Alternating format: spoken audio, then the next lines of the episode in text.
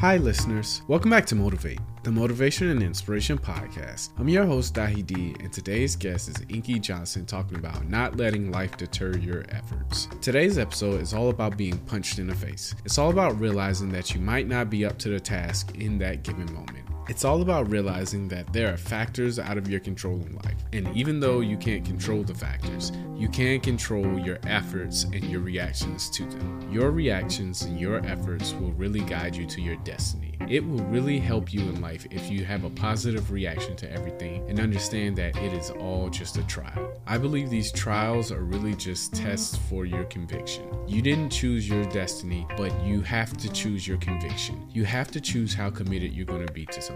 And I believe the trials are ways to really determine and remind yourself that this is what you're really trying to do in life. This is your true goal. That's it for me today. Thank you all for listening. I truly hope you enjoyed today's episode. I said, physically, JD, I'm out of commission, man. I said, physically, that right hook is gone, JD. I said, but I will use this arm in this hand every day of my life for the rest of my life by the way that I live my life because I would never allow a situation or circumstance to define my life. I said, I dictate how I respond. I dictate what I do with what I encounter. I dictate my perspective about the things I encounter. I dictate what I can control. I often say to my guys, man, control what you can control. If we show up and everything that we do is based upon external factors, we'll never be able to operate and execute. But I control my mindset that I bring to an environment every single day. I control the spirit, the energy, and the passion that I bring into an environment every single day. I control my dedication and my commitment that I bring to this thing called life every single day. You see, I'm not one of these people that travel around and try to tell people how to do what they do. I wouldn't disrespect you in that way. I know you could do it like it's nobody's business 10, 20, 30, 40 ways over. Like I know you can do it like it's nobody's business. Know you're the best at what you do. Like I don't try to tell people how to do what they do. I wouldn't do that. But I do understand this to be true. In life, people don't burn out and quit and shortchange because of what they do. In life, people burn out, quit, and shortchange because life makes them forget why they do it. The purpose and the mission of when you see a person in its purest form and they start something, and you're like, man, that's incredible. And then you catch them weeks later, months later, years later, and you're like, man, what happened? What happened to the fire? What happened to the drive? What happened to the perspective? What happened to the value that they brought to it every single day? Like, I'll never forget trying to control every aspect of the process, right? Because most of the time, as people, if we encounter something that we don't like or places us in uncharted territory, a level of opposition, adversity, we want to control it based upon the foundation of fear, right? And so for me, I had an injury. My arm no longer worked. I could no longer play. My dream was deferred. And so the next best thing I said was, man, I'm going to become a coach. Right? I'm a coach ball. I love it. I can impact people this way. Let's go. I start down the path to become a coach. Out of all the people in the world, I ended up on Lane Kiffin's staff. My God. And I'm in the office one night making copies, 2 a.m. Years after my injury had happened, on the copy machine, my wife calls. Pick up, her voice is trembling. Jay, what's up, babe? Everything good? So, yeah, everything's great. I said, You sure? Said, Yeah, everything's good. She said, How are you? I was like, I'm great, making copies.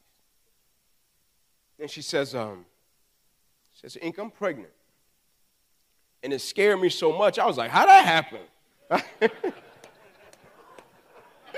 scared the life out of me, right? I was a graduate assistant coach. I had no money. I was like, man. She said, You know how it happened. She said, You got to make a decision. I was like, I got you. I went in the coach's office.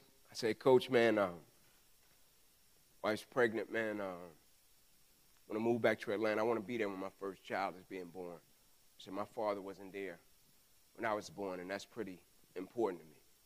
He said, You should. I said, That's the right thing to do. You should. Next morning, I get up, I make a call to the rec center that I grew up in. It wasn't the same people working there. And when they picked up, I said, hey, man, Inky Johnson, introduced myself. I said, I'm moving back. I would love to create leadership curriculums for the kids in my community. I was like, oh, man, great. Like, you got a job like yesterday. Send your stuff over, send your resumes. Everything is good. at that point, had a master's degree, psychology, loved it. I sent my resumes over, never had a response. So when I got there and I moved, I went up to the rec center. I was like, hey, I sent my stuff over. Don't know if you guys got it. I never got a response. And they was like, yeah, man, we forgot to tell you, you're overqualified. I was like, overqualified? It's a rec center. What are you talking about? I'm overqualified. I was like, yeah, we don't know what to tell you. Right? And I'll never forget, I was in my wife's grandmother's home. One bedroom home, two blocks away from where I grew up. One of the toughest time periods of my life. Because I was used to being this optimistic guy. I was used to things working out. I was used to having some level of control. And for the first time in my life, I was in a situation and things weren't clicking. Things weren't working.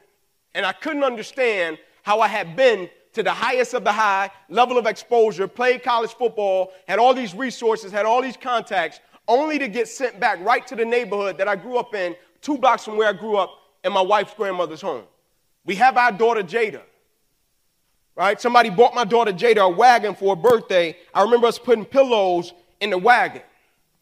I remember getting up every single day. Me and my wife would get dressed in the same mirror. She started teaching, and I would go out and I would look for employment. Everywhere I would go, it would be like, ah, we can't do it. And I remember the burden of the situation was just weighing on me. And the only thing I had going for me at the time, I had started writing my book because my grandmother was ill, and I wanted to finish it before she transitioned. Right now, I'll never forget, we finished it. Me and my wife was in the mirror one morning, and she looked at me. She said, Ink, are you okay? I said, Yeah, I'm fine.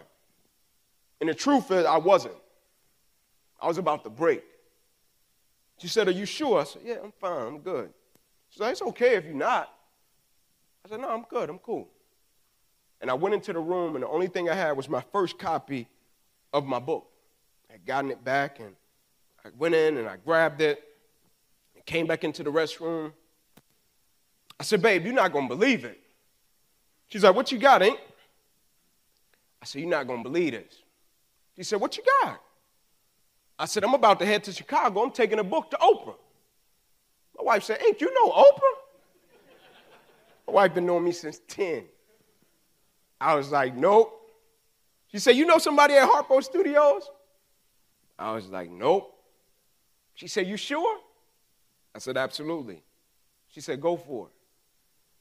I had a little bit over $300 to my name. I had a truck with over 300,000 miles on it, and I had a 2X suit. Put it in the truck. I take off driving. I get to Chattanooga. I call my buddy Jeff. Jeff was an attorney, pretty well off. Jeff picks up. I said, Jeff, you're not going to believe it. Jeff said, What you got, Ink? I said, Man, I'm headed to Chicago. I'm about to give Oprah the book. Jeff said, Ink, you know Oprah? I said, Nope. He said, I know what this is, Ink. He said, One of the things I admire about you, you're extremely ambitious. He said, But the chances of this happening, slim to none. He said, Call me when you get to Knoxville. I don't want you to make that drive, waste your money, and be too disappointed because it's not going to happen. I called him when I got to Knoxville. He picked up. He said, You're still going, aren't you? I said, Absolutely. He said, Stop by and pick me up, man. I'll make the drive with you. We get to Chicago that night. Jeff gets us a room. We get up the next morning. I go to the front desk. Jeff is standing in the corner waiting to go work out. I'll never forget he was watching me. He's like, man, this dude is serious. And I'm at the front desk and I'm talking to this lady, this elderly lady. I'm like, can you give me the best directions to Harpo? Right? And I could tell she felt so bad for me. She's writing on a napkin. And she was like, good luck, baby. I was like, thank you so much. And I grab it and I go to walk off. And Jeff says, Ink, wait, man. He said, I'm gonna get us a taxi. I'm sure this won't be long. Get us a taxi, we get there, and there's people everywhere. This is when her last shows are happening. We get out, Jeff says, Ink, I'm gonna go across the street, get me a cup of coffee. I'm sure I'll be seeing you in a minute. And so I start walking. And I'm circling the building. And whenever a door would open, I would run up to the door and I would say, Hey man, I'm Inky Johnson. I drove up from Atlanta. I just want to give Oprah my book. And they would always be like, Man, get out of here. We don't do that. I was like, man, I thought y'all get away houses and cars. I got a book. and I remember getting so discouraged, man. And everybody went into the building, right? And I sat down on the curb and I was like, man, my wife gonna chew me out, man. And I was sitting there, and a gentleman came over. He looked to be homeless. And sits down right beside me. I never forget, he looked at me. He said, Man, how are you? I was like, I've seen better days. I said, How are you? He said, Man, I'm great. The irony of the situation. He sit there for a couple of minutes. He gets up. He said, Man, have a great day. And go to walk off. I'm sitting there and I'm just contemplating. And I look up. I'm coming down the sidewalk. It's Oprah, her security guard. I get up, fix my suit. I said, surely she'll probably send security up, move me out of the way, but I drove too far. I got to take my shot, right? Got to Steph Curry this joint, right? Long range, baby, right? And so I start walking. They keep walking. I keep walking. They keep walking. They stop directly in front of me. I said, hey, um, I'm Inky Johnson. I drove up from Atlanta. I just wanted to give you my book. She said, oh, thank you. It's nice of you. Grabs it. She hands it to her security guard. She grabs my suit. She starts shaking my suit. She's like, it's a nice suit. I think she was trying to see if I had a gun or a knife or something on me, right? I said, thank you. She said, I got to get in and do my show, right? I said, would you mind if I take a picture with you? She said, sure, no problem. We take the picture. Said, I got to get in and do my show. I said, all right, thank you very much. I greatly appreciate it. I go to walk off. Her security says, hey, little man, wait. He said, come here, man, I want to tell you something. Walked over to him. He said, um, I'm not saying anything is going to come of this. See, I'm not saying book club show. I'm not saying any of that. He said, I just want you to know what just happened never happens. Say, usually she'll send me up, tell me to move him out of the way, tell him to send it here. She'll never get it. So I'm not promising anything from this moment. I just want you to know what just happened and what you just experienced, it never happens. I said, Thank you, man. I greatly appreciate it. I walked off. I sent the picture out, family and friends. I put it up on social media. Everybody's response was, Ink, you gonna be on a show? You gonna be on a book club? I was like, I don't know, I don't care. They said, What you mean you don't know, you don't care? I said, That moment wasn't about that for me. They said, What was it about?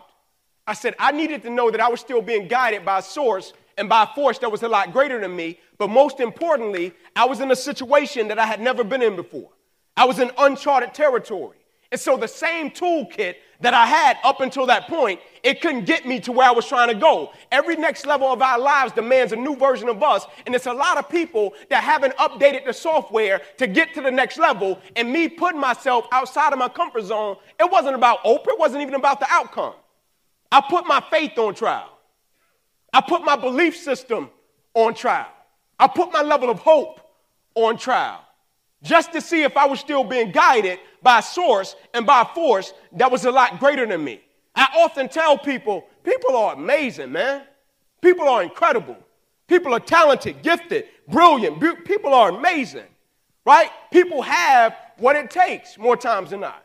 With any situation that they encounter, people have what it takes. But more times than not, people forget in some situations that we're going to encounter and some circumstances that we're going to encounter, we have what it takes, but it's just going to take everything that we got. I just want one thing from you. As talented, as gifted, as skillful as you are, I just want one thing from you. Never allow life to make you forget why you show up and why you do what you do every single day. Because, yep, go ahead. Yep.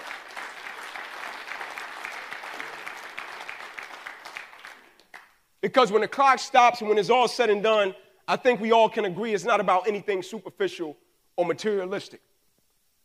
When the clock stops and it's all said and done, I think life is about two things it's about who we become, and it's about what we give. And every single day, we're blessed with an incredible opportunity to become something great, transform, become something great. But most importantly, every single day, we're blessed with an incredible opportunity to give back something great if we're not careful, let's never become the people that are public successes, but behind closed doors, private failures. Let's never allow our dedication, our commitment, and what we bring to an environment and bring to this thing called life to be dictated by external factors and what we encounter. As cliche as it sounds when it says it's never about what happens to us, it's about how we respond to it, that's 100% true. Attitude is one of the most important things that we can possess. I often tell people when you go through something, be careful how you talk to yourself. Be careful how you speak to yourself. Because how we speak to ourselves, it forms a certain perspective. And the perspective that we have about what we do will dictate our effort, our dedication, and the commitment that we bring into it. Never allow life to make us forget how we show up and what we do every single day.